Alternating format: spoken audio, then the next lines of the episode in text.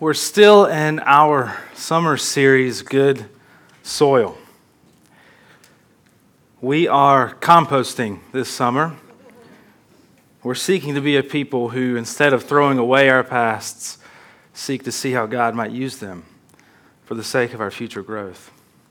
You see, Christians have the opportunity to be the most real people on the planet, because though we are broken, we have indeed been redeemed. So this summer, we're marching through with the help of the Psalms as they guide us emotionally to see what it is that God could compost as we confess to Him, as we bring our honest pleas, cares, and concerns to Him, so that we might grow. We might, as Galatians indicates, walk by the Spirit, so that these fruit that Paul gives to us become ours. This morning, we're in Psalm 110.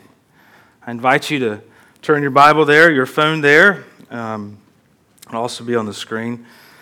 Before we get going, I have to say, I know why Tim was out of town this week. I read this, I was studying this, and I said, what are we supposed to do with this guy? Hope you hear that, Tim. But thankfully, Lord certainly provided what I think is something that we all need through this powerful message. Before we read it together, did you know that this psalm is quoted more than any other Old Testament passage in the New Testament? Over 20 times, this psalm is directly quoted by either Jesus, Paul, Luke, or others.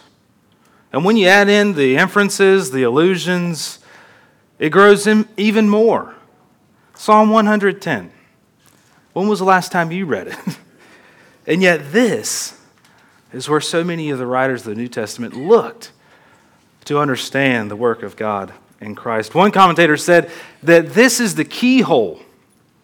This is the window through which we peer into the entire Old Testament and by which we understand the entire new. So, with that weighty introduction, let's read what has changed the world and let's meditate upon it. All right, let's tend to God's word. 110. A psalm of David. The Lord says to my Lord, sit at my right hand until I make your enemies your footstool. The Lord sends forth from Zion your mighty scepter. Rule in the midst of your enemies. Your people will offer themselves freely on the day of your power, in holy garments. From the womb of the morning, the dew of your youth will be yours. The Lord has sworn, and He will not change His mind. You are a priest forever, after the order of Melchizedek. The Lord is at your right hand. He will shatter kings on the day of His wrath. He will execute judgment among the nations, filling them with corpses. He will shatter chiefs over the wide earth. He will drink from the brook by the way. Therefore, he will lift up his head. God, we've heard your word. Will you help us by it to see you more clearly, to love you more dearly, and to walk with you more nearly? Amen. What types of gifts do you ask for Christmas? Are you one of those people that like the really practical things? You know, I need another shirt, or I mean, at worst, I guess some underwear. But, you know, I need something super practical in my life, right? Is that you? Do you give gifts to that way? Do you know anyone who despises a practical gift? One of my best friends, I asked him what he wanted for his ordination. And I was thinking, I'll get him a book, something to help his ministry. He said he wanted a kayak. I'll be honest, I'm a bit more of a practical gift giver and receiver. And then also when I met Dory, whose family isn't always as practical with their gift giving, I've learned there's a lot of joy when you don't ask for just the things you need. I think that, often in our daily lives, we think the way to relate to our God is to speak to Him practically, to relate to Him rationally, and to ask that His will be done in very ordinary means and ways. And I think sometimes, I don't think that's not an indictment. I mean, that's harmless that some of us prefer simple, plain, helpful things, and others of us enjoy things that serve no practical purpose but bring us great joy. There's nothing wrong with that. Then if you take it another step, we begin to actually require that the gift be given in a certain way. Let me give you an illustration. So there's a phenomenon going on about engagements. Maybe you've seen this, marriage engagements. And it's not that the two are engaged, right? The gift that's wonderful and powerful, they're getting together, they want to be together forever. It's that it has to be like epic. You know what I mean? Like, you got to get the photographer hidden in the bush. You got to get, Mount Everest in the background. And, you should have seen my proposal. It was the clumsiest thing I've ever attempted in my life. And there's like this pressure, especially on the current generation seeking that it has to be a certain way. That is not good. And in fact, left to our own wisdom, we begin to not only relate to God in only practical terms, but we begin to actually ask and desire and even demand that He provide in a certain way. If you've lived with someone, either a roommate or spouse, you know that the sticking point isn't that the domestic chores get done, it's just how they get done, right? Do you have a certain way you like to wash the dishes, wash the clothes, do all that? Have you ever been in an argument with someone who you live with that they value the same thing, but they want it done a certain way? I've had a lot of these. So this is who we are. Some of it's harmless, but as we begin to think about it, we realize that we need help. And without the wisdom of God, we don't know what we need. You see that the banner that's going to hang over us as we consider this text this morning is that we need more than we could ever ask or imagine to ask of God. We need more than you've ever thought to ask Him. That is going to guide our time this morning.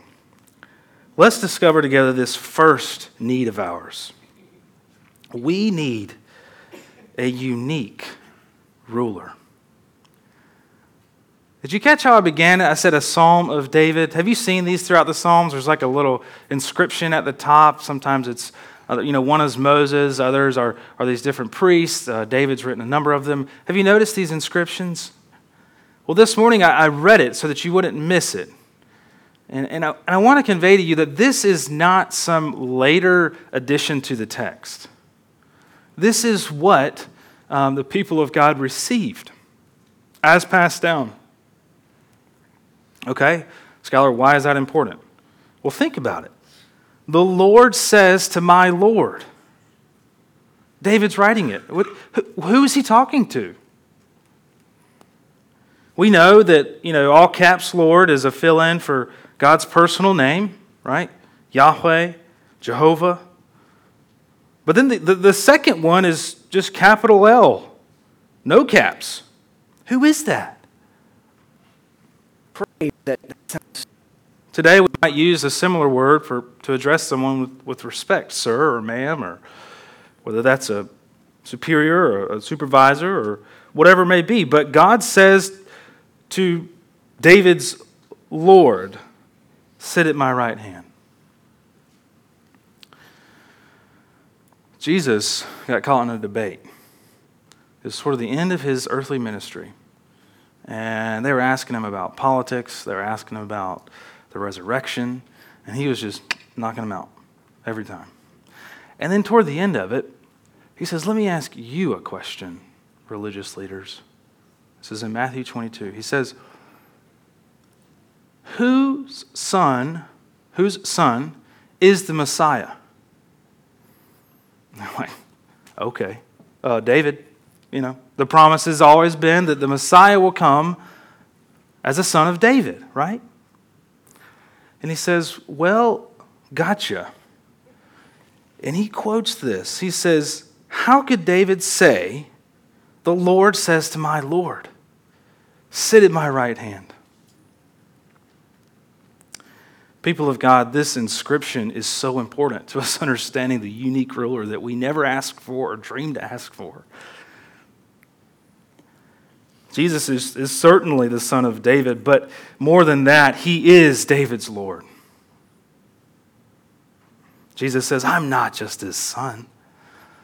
I'm his Lord. You see, we think that we need David 2.0. That's what Jesus' contemporaries thought, right?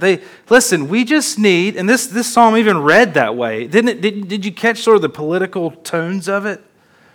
We need another person to come in who has really great war strategy, who understands our history, and will fight our battles and deliver us. We think the same way. This flaw in our DNA has not changed. We just need a little bit of a helper. We've done this since the beginning. You remember when God's people asked for a king? And Samuel was like, God, they want a king, and should I give it to them? And he says, let them have their king, because they've rejected me as king. And so throughout history, we see kings that perpetually fail. We think and we ask, God, will you lead me only slightly, only in this area? Will you guide me in these areas that I give to you? And we never really understand that we need more than that. We don't need another human being. We need God himself to rule our hearts. Missionary and theologian John Stott said, the essence of sin is putting yourself only where God deserves to be. If life were a chess match, and if God's plan were to checkmate you, that is when we have understood his plan for our lives. I remember a few weeks ago, I was walking down Broad Street, and Eleanor really loves to play in Ray Ann's Christian bookstore with the toys. So not here to shop, just here to play. So we come in and we play, and get a few minutes of childcare. Man, I feel bad for saying that. But there's this new toy store that opened up a little bit further down the road, and in fact I don't recall its name. But I was trying to show, like, honey, we're about to go to a place that, like, you don't even have to shop for books. Like, there's just toys from wall to wall, okay? And when we get there, you're going to love it. She didn't get it. She's like, I want that one. So she lays on the ground, and screams and yells and kicks at me. And at some point, I just literally pick her up, and against all of her will, I take her to that place, right? And she's like, oh, Dad was right. So many metaphors in parenting. Guys, we ask for that partial toy store. We want something mediocre, and God has something so much bigger and better for us. And he's inviting us, often against our will, to learn to discover it. Most Americans, I would say, appreciate God. They're not against him. They find certain security in the fact that there is a God, right? This is a form of deism. So he's there. We're not atheistic or agnostic, but he's not involved, right? I mean, this jargon is in the soil of our country. So most people aren't really scandalized by God. But what really throws them off, what throws off every modern and postmodern hearer, is that God be a person. That God show up on this planet. You see, C.S. Lewis once said, an impersonal God, well and good. A subjective God of biology, we don't learn anything about where he came from, what he did. He's gone. Until David, inspired of the Holy Spirit, writes that this Lord of his will come after the order of Melchizedek. Why? Why? You see, in ancient Israel, the powers were separated. You know, you had the monarchy, you had the prophetic guild, and you had the priesthood, right? We have this in the states to somehow to keep things equitable and just. We divide powers, right? There was no such thing that a king would be a priest. After all, kings represent God to the people. Priests represent the people to God. It's like Jekyll and Hyde. It's two roles that could not go together. It's like a social worker and a judge on the same team. And yet we see that the ruler, who's also this unique representative, is both of these things. Is both of these things.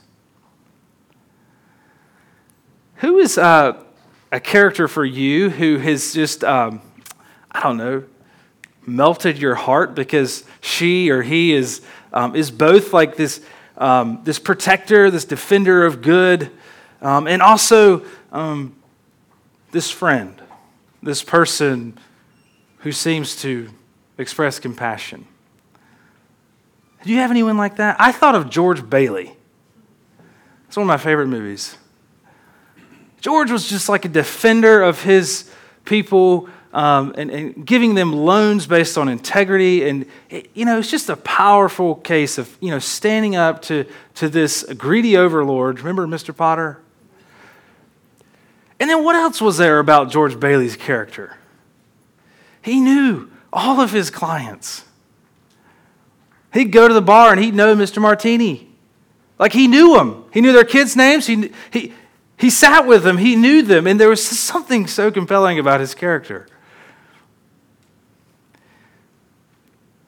The unique representative that God has given to us is that not only does he rule with power, but he sits at our kitchen tables and asks us how our day was.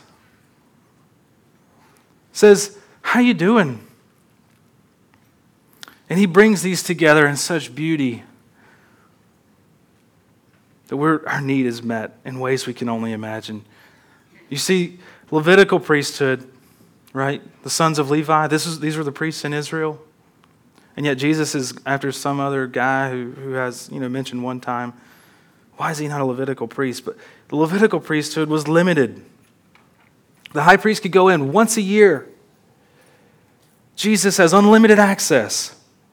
He's there right now, behind the curtain, in the throne room. Levitical priests were weak. They were human beings polluted by sin and brokenness. Jesus is perfectly holy. Levitical priests were appointed by the law of Moses. Jesus has been appointed priest by the very word of God, the very covenant language of God. The blood of goats, think about it, guys, does not save human beings. I'm not mocking the system. But there's nothing effectual about that. But the power of Jesus as priest means that we are saved completely. Levitical priests died and grew up, and Jesus lives forever. Do you see the picture? Jesus is so much greater. We think we need another Levite. We think we just need another average person to help us, to forgive us, to represent us. And God, in his infinite wisdom, though we do not ask, provides incredibly. The writer of Hebrews talks about Melchizedek again, Hebrews chapter 7. I encourage you to read it sometime. It is powerful stuff. He says that because of this, Jesus is the guarantor of the new covenant. the better covenant. Therefore, he is able to save completely because he always lives to intercede. If you're like me at all, there's something that it nags at you all the time. You struggle with it every day, every week, every other season. I don't know what it is. Maybe it's an anger issue. Maybe you struggle to just you're always lashing out angrily. Maybe it's an indulgence issue. I don't know, food or lustful thoughts. I don't know. Maybe it's a patience issue. If you're like me, you've got something that it just continues to pop up. It's that weed in the garden that you grow exasperated over how much you continue to struggle with it. A high priest, Jesus, because he's there, because his sacrifice was final, those perpetual, lingering problems, sufferings, sins that we have do not make his work on your behalf any less. I have a couple of friends who I share every detail of my life with. I just need it. Other than my spouse, I need voices to hear, to make sense of, and to speak into me. And I grow tired of constantly reaching out to these people. Struggle with that again. That happened again. I don't know if you've tasted this, but this is gospel good news, folks. When you begin to share with consistency against everything in your physical being telling you to hide, and someone responds with, I love you, I like you, I enjoy you, I'm not ashamed of you, I'm proud of you, you will begin to change. You will. You've heard it. Shame is a helpful motivator, but it ends, it fades, the gas runs out. The motivator to the good life is to be met with grace when you fail. And the great high priest Jesus, this is who he is. He doesn't grow tired of the same problem that you carry with you. But after you hear it over and over and over and over again, that you are a faithfully good servant of him, because of Christ's work on your behalf, you will begin to experience freedom. You'll begin to actually be motivated to grow, to resist, to be loved. The power of this passage this morning is not that we have one or the other, but that we have them together. Christ is our King Priest. And I'll end with this.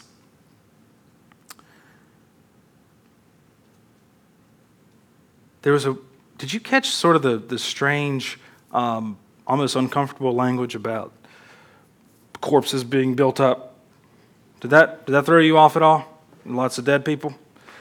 Threw me off. I was like, I don't know how to do that. But then I found something with the help of someone much smarter than I. Ephesians chapter 1. Let me read this to you. So this is a prayer that Paul offers to us, and he says this. It's the biggest run-on sentence in all the Bible. Verse 20, that he worked in Christ when he raised him from the dead and seated him at the right hand of the heavenly places. Psalm 110. Far above all rule and authority and power and dominion, and above every name that is named, not only in this age, but also in the one to come. And he put all things under his feet. Psalm 110. And gave him as head over all things to the church. Catch this. Which is his body, the fullness of him who fills it. David, just like you and I, we don't see the future. We understand the work of God according to our pasts. If there's to be a deliverer of God's people, he's got to be like me. He's got to be a warrior king who goes out and fights battles and delivers God's people. But Jesus' battle plan does not use weapons of war. You see, if he were to fight in the same way, there would be no eternal peace. What often happens in the aftermath of war? Resentment? I don't know. Hatred? Wait till I get my army big again.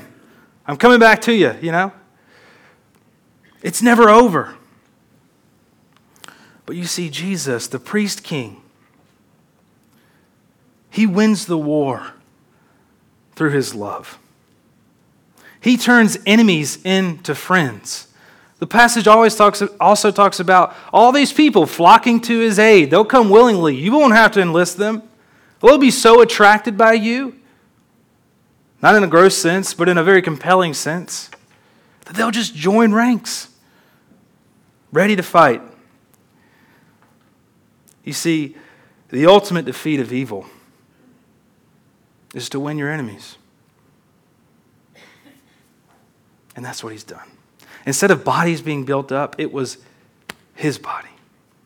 And the body over which he rules, the church, is a body of life that's growing. Jesus is the priest king, for which we never asked, though we desperately need.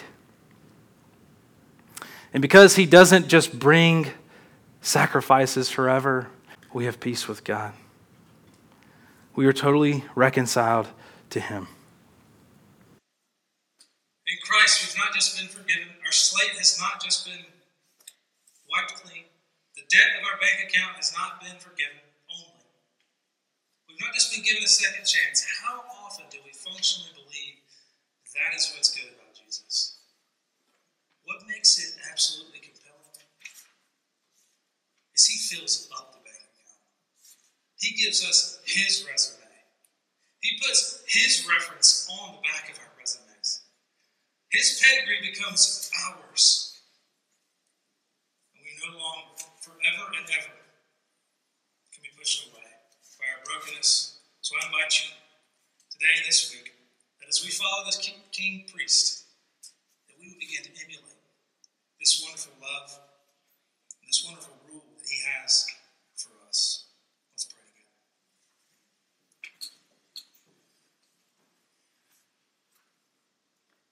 God, your servant Paul wrote in Ephesians 1 that it's no longer bodies that get heaped up. That's not how you win the war anymore. You win the war through our hearts. You cause your enemies to like you. You don't have to send out a draft card. We come willingly. Because you don't come with weapons of war. You've come with a message, with a heart that seeks to win those who hate you. So thank you that the body that now exists is your people, no longer the bodies of war, but the body called the church. So before the throne of God, we confess we have a strong and perfect plea. A great high priest whose name is love, who ever lives and pleads for me. Our names are graven on his hands. Our names